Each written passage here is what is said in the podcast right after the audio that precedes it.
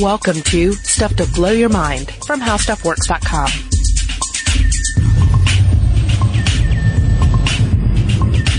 Hey, welcome to Stuff to Blow Your Mind. My name is Robert Lamb, And I'm Julie Douglas. And uh, we're going to give you a second dose of one of our favorite episodes from last year. We dealt with a, a topic that once we brought it up, we could we just couldn't stop seeing it in uh, additional topics. We're talking, of course, about supernormal stimuli. Yeah, that explains so much in our daily lives. If we look around and say, ah, that is why that thing exists. Yeah, it's some core Stuff to Blow Your Mind content. So uh, if you uh, enjoy it the first time, enjoy it again. If not, uh, prepare to have your mind blown.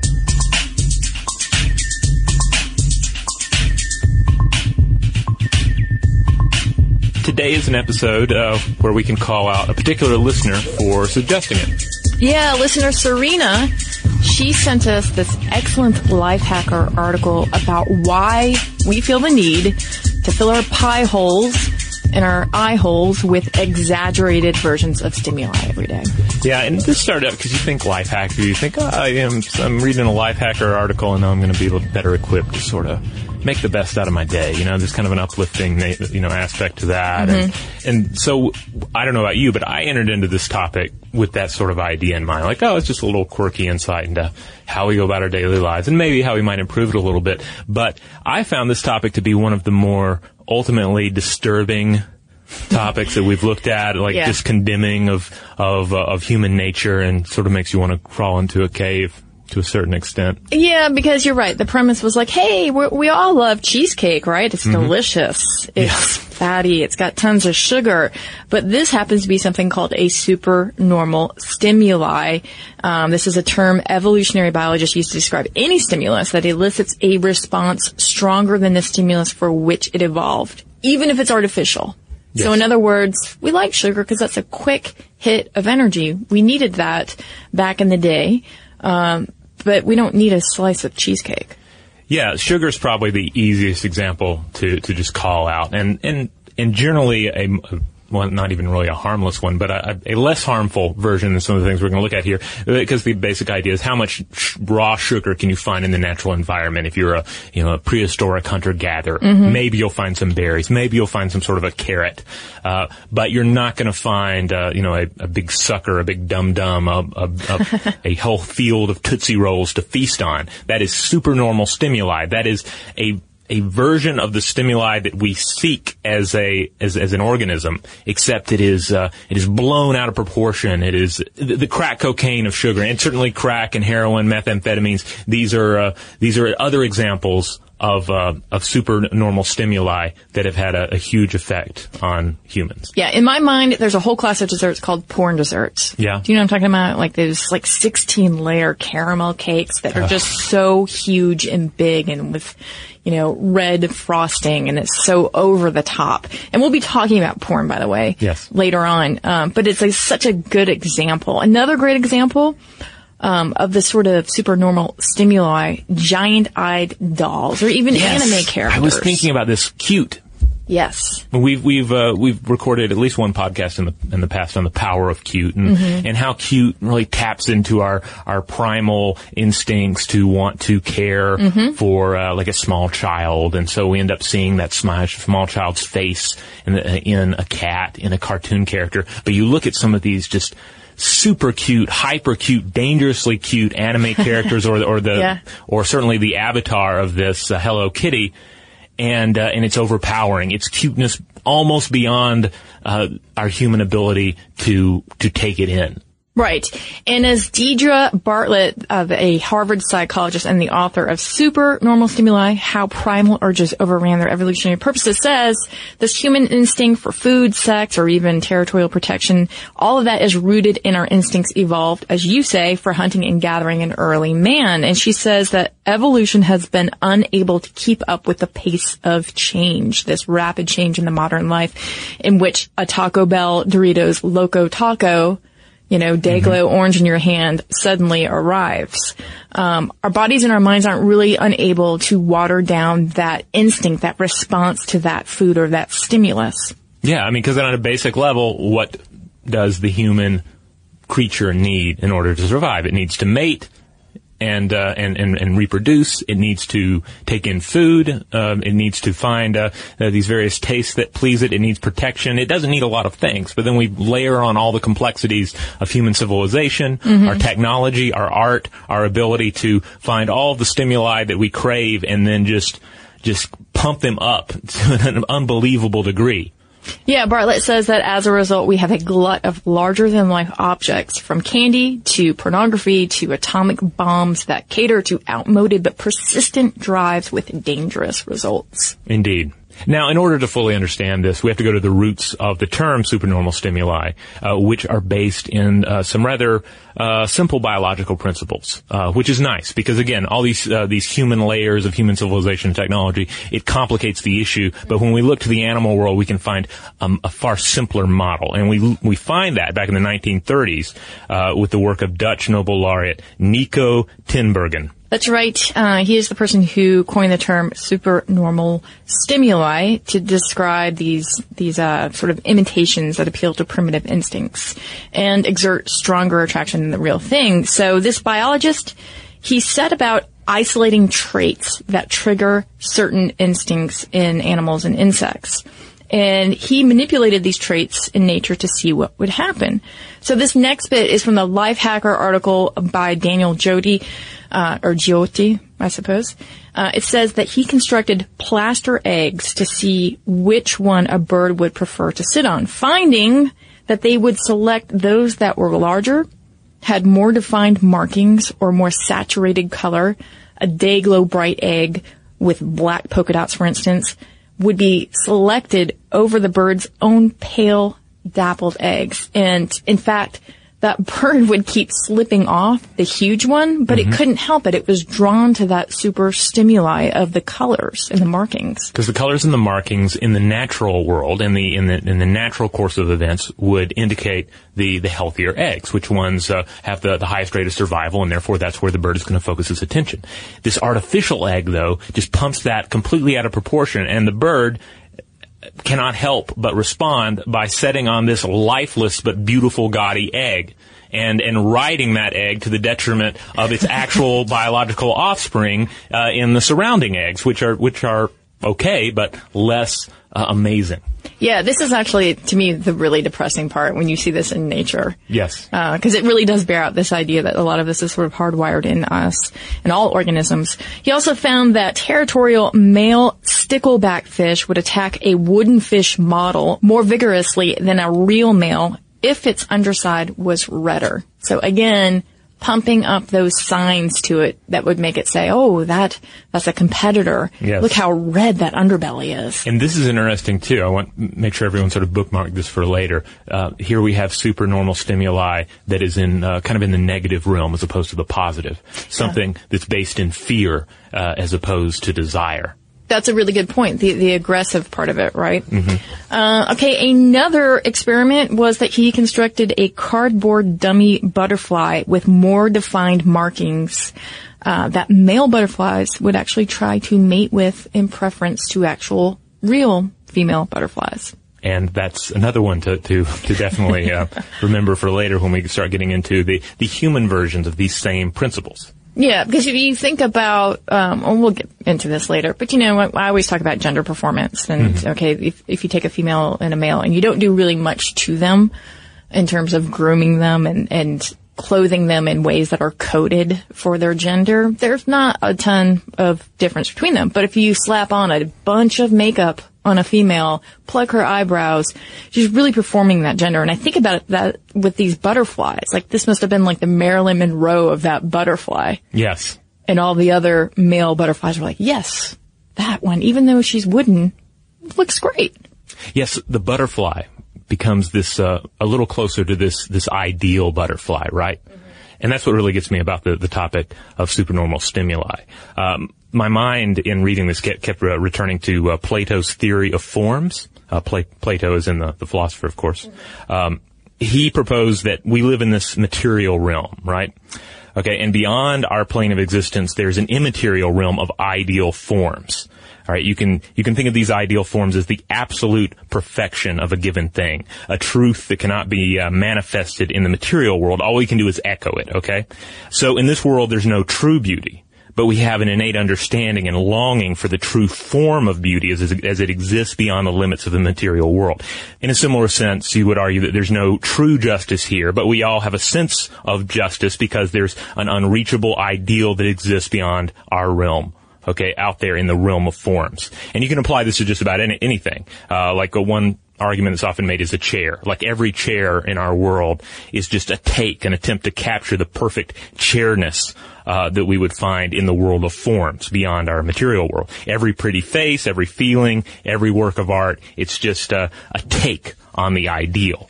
And so it's tempting to view uh, supernormal stimuli in the same way. We innately long for the true forms, forms that simply do not occur in the natural world. We do it through our art and our technology. And in doing this, we're able to inch a little closer and a little closer to this awesome and terrible perfection that we crave. And so, so we end up inching closer and closer and, and, creating an artificial thing that just cannot exist in this world. And we, are craving nothing but, but shadows of that and imitations of that. And we're taking, and to, to your point, that, I mean, the makeup, uh, argument is perfect because we're taking real versions of beauty and in a sense defacing them and trying to carve them into uh, into avatars of this true form, this this perfect form that just cannot be achieved.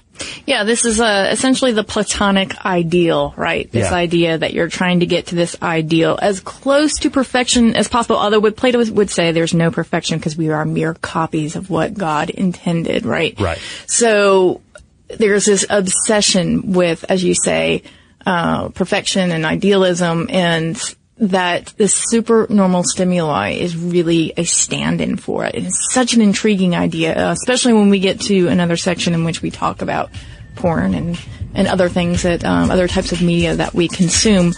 Um, but before we do that, let's take a break. And when we get back, we are going to talk about why humans are essentially like seagull chicks when it comes to art.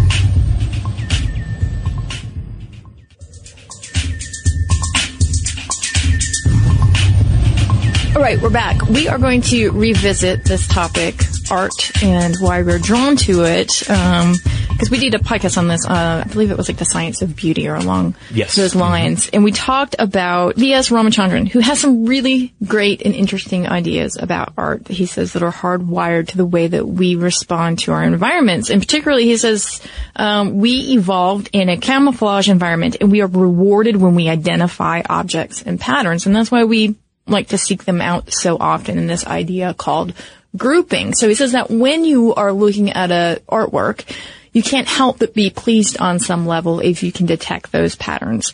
Now, he says to really understand why we are drawn to certain works of art, you have to look at seagull chicks because when they hatch, they start pecking at the mother's beak for food and the mother seagull's beak is a long yellow thing with a red spot on the end. So for those chicks, that red spot is that kind of stimuli that they know if they tap it, they get food. Right. So action, reaction, and reward.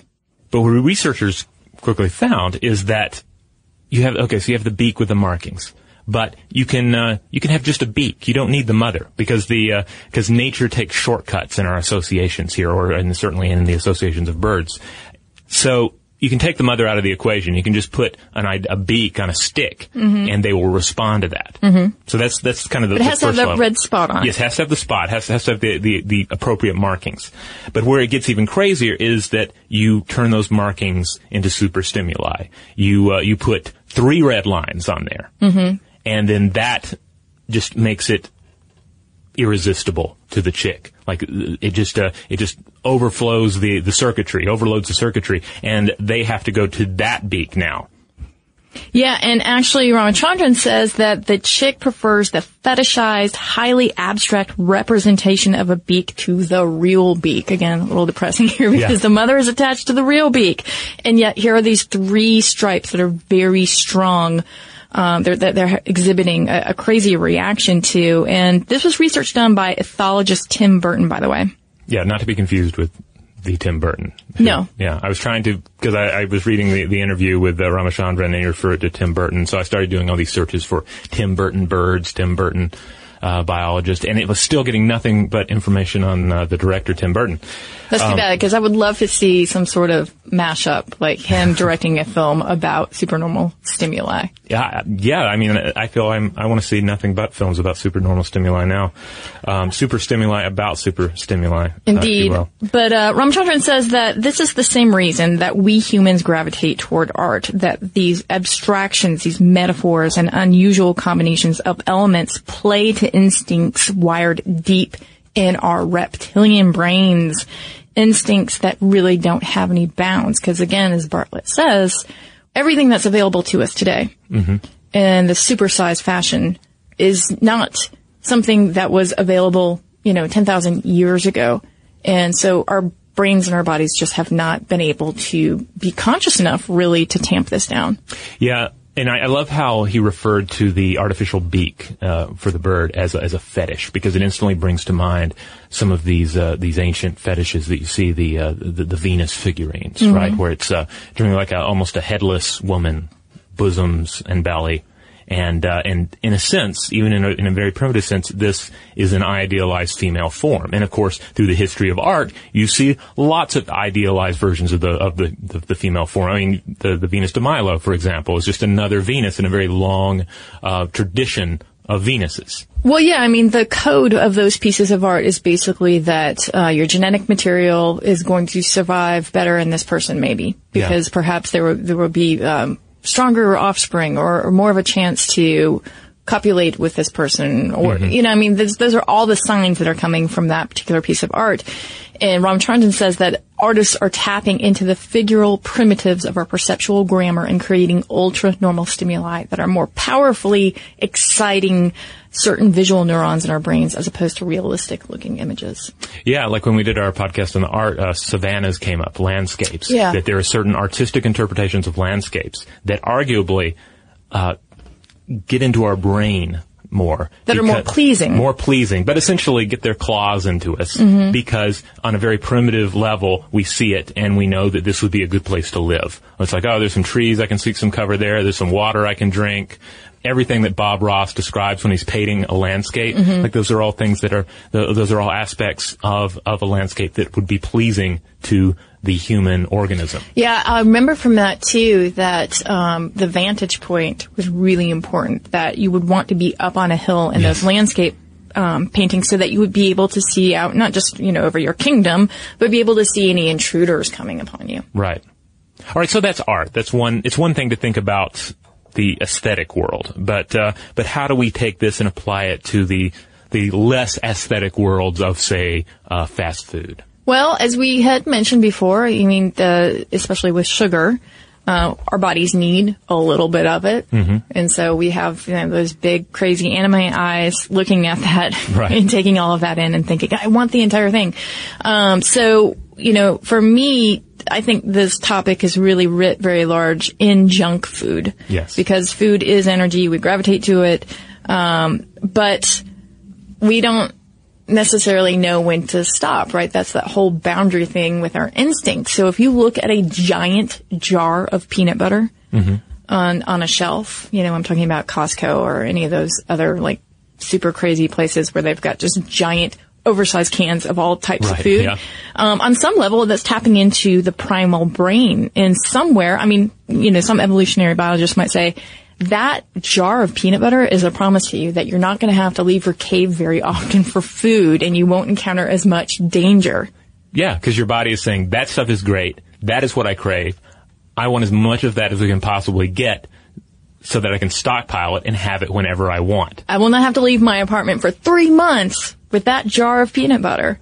um, but you know, of course, there's an idea here that we live so much in the symbolic world. And yeah. so some of these meanings can't help but drill down into us. You know, I can't help but think of French fries. Um, in terms of supernormal stimuli, because what are French fries? You, you, your average order of French fries, you know, covered with ketchup And that's, and that's not counting if you're adding bacon or chili Mm-hmm. or nacho cheese or whatever the latest uh, TGI Fridays sort of uh, twist on it happens to be. But in one plate, you're, you're, t- you're satisfying your cravings for fat, for crispiness that you're, uh, that you're on, on a, on a, on one level associating with fresh vegetables. Uh, you're getting sweetness, you're getting salt, maybe you're getting a hit of, hint of meat.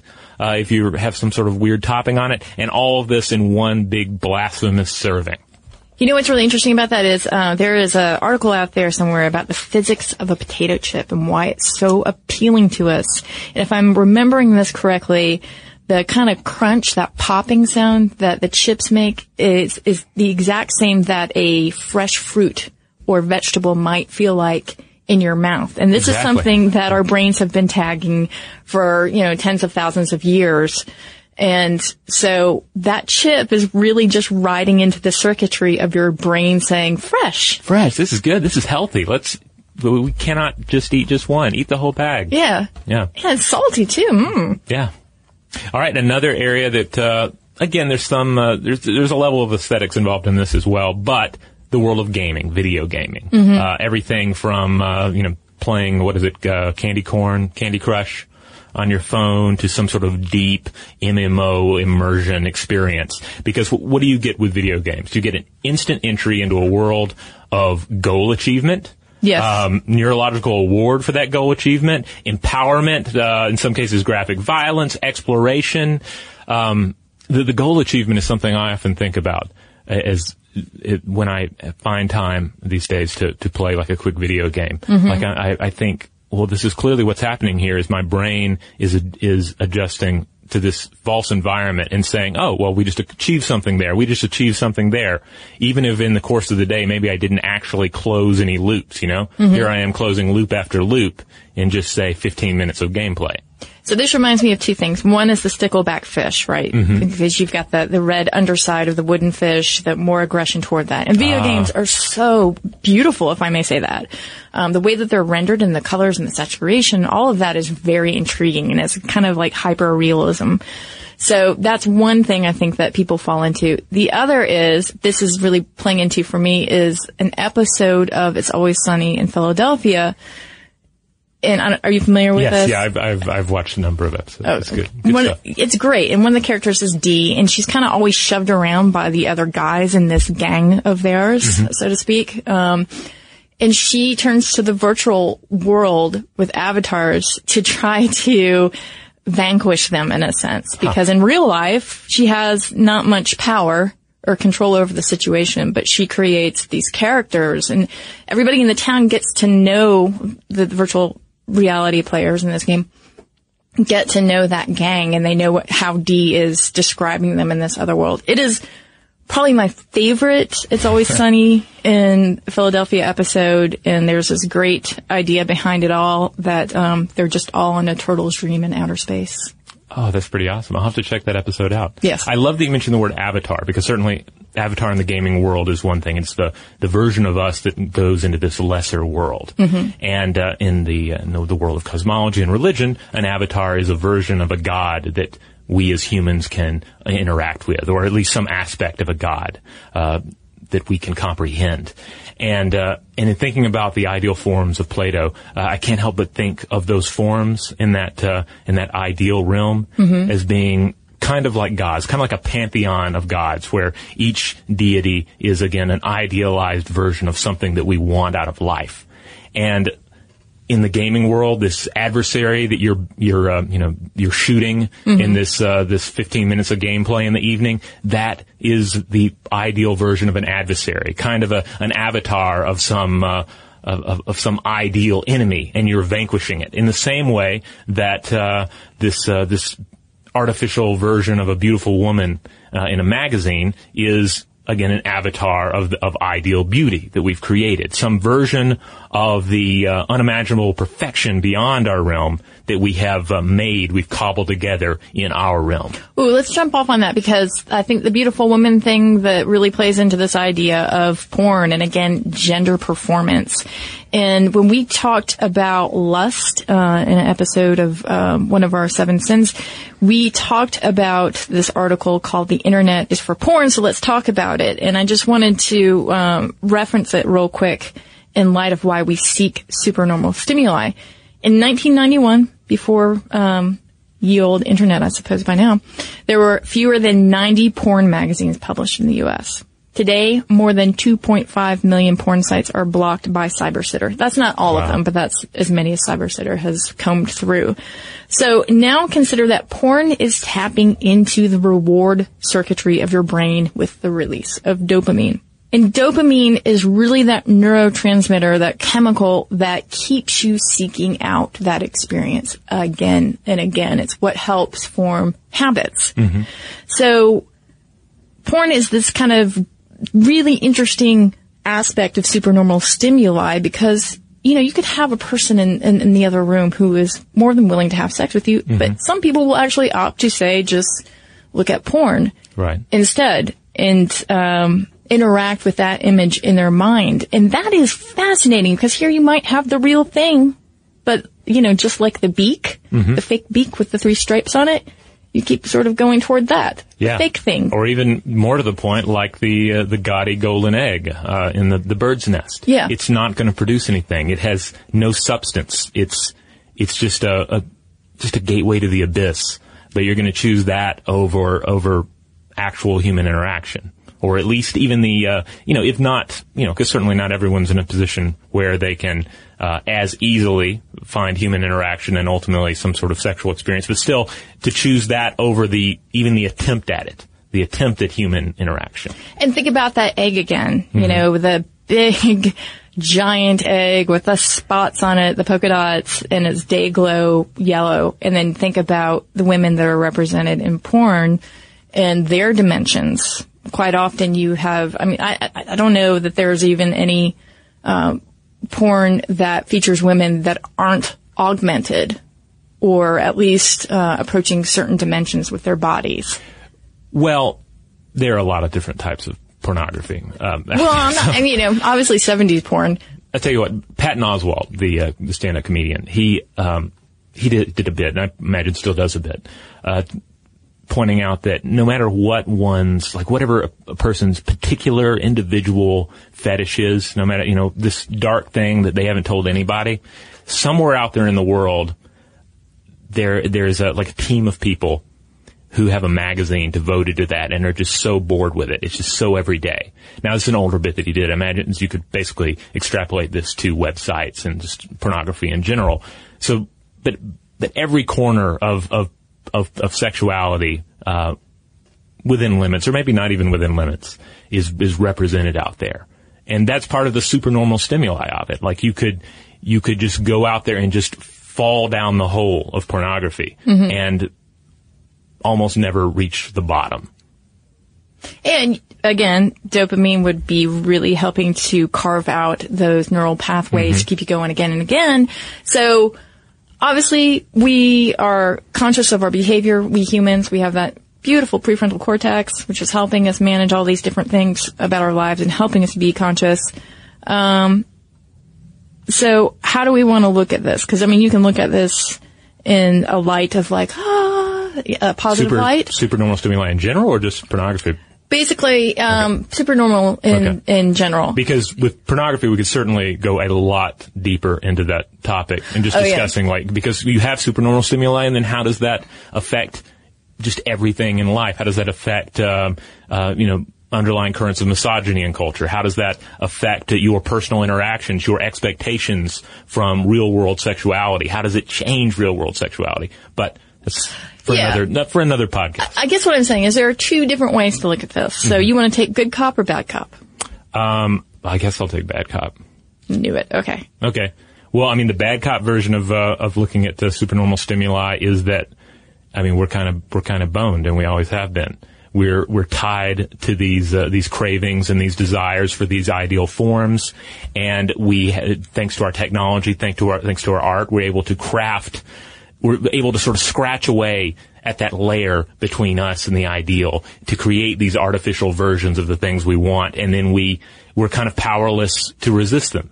You know, we, we, we end up not leaving our apartments because the internet provides us just instant access to whatever our whim might be. Instant access to just, you know, an, an endless stream of whatever kind of, uh, sexuality we want to uh, immerse ourselves in. We can, we can order any kind of tantalizing junk food we want and have it delivered right to our home in whatever quantities we want. And so we end up just setting on that big golden egg, just riding it into extinction. Uh, like the uh, like the atomic bomb uh, at the at the end of Doctor Strangelove, and indeed the atomic bomb is an example Of aggression. of aggression, of just of, of super stimuli in the world of uh, of protection and the desire to be protected against uh, aggression from these uh, outsider forces. Okay, I'll add one thing to that before I go to good cop. Okay. All right. Um, See, because you're a bad cop too. That's the thing. well, I can be a good cop. Yeah. Do you remember we were talking about our episode on habits? Yes. And we were talking about like something like 45% of the decisions that we make on a daily basis are rooted in habit. And if habits are driven by reward systems, then that means that that's not such a great thing, right? Like Right. it would be very hard for us to overcome these sort of routinized uh, neural pathways that are happening every single day. Like you might have to be as zen as a monk and as conscious of your behaviors. But now I will go to Deirdre Barrett. Okay. She's really the good cop here. and she says humans have one stupendous advantage over Tinbergen's birds. Uh, that's Nicholas Tinbergen. Um, she says we have a giant brain, and this would give us the unique ability to exercise self-control and override instincts that lead us astray and extricate ourselves from civilization's gaudy traps. You think so? You think we can do it? Maybe. I mean, it's it's kind of a colossal idea because again, I I'm I kind of like to look at these uh, super stimuli entities as kind of dark gods from beyond our uh, universe. And then what's standing? What do we have to combat them? We have well, we have a nice brain. We have some willpower that we can summon. We have some self knowledge of our relationship with super stimuli. We can conceivably stop and realize, oh, that even without getting into to, to, to porn, to go back to uh, just just beauty, you know, to realize, oh, well, that that version of Scarlett Johansson that's on the front of that magazine is actually she's wearing makeup. She has probably been photoshopped. Like even though that is a real woman, that is an idealized version of a real woman. So we can we can be self-aware. We can exert willpower. So yeah, I will I will agree with the good cops to a certain extent on that, but I feel like we're we're up against some pretty overwhelming odds. No, no. We like to rely on our uh, lazy blueprint that we've created for ourselves. Uh, or at least I should, should say I do. Because uh, back to willpower, we've done, of course, uh, podcasts on willpower, and we know that willpower is a depletable resource. So when we're we're most of command, most in command of ourselves, when we're most awake and aware of ourselves, then maybe we're the equal of this uh, of these forces.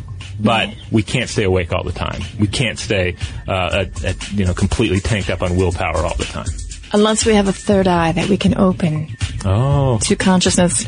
Uh, but I think that kind of concludes where we are with this topic. I think Um, so. You know, there are a couple of bright spots in this world in which symbolic meaning is uh, underpinning everything that we do. Indeed, we have the we have the equipment to fight the good fight. So, uh, so just keep that in mind. Suit up. Yeah, the next time uh, cheesy fries come at you.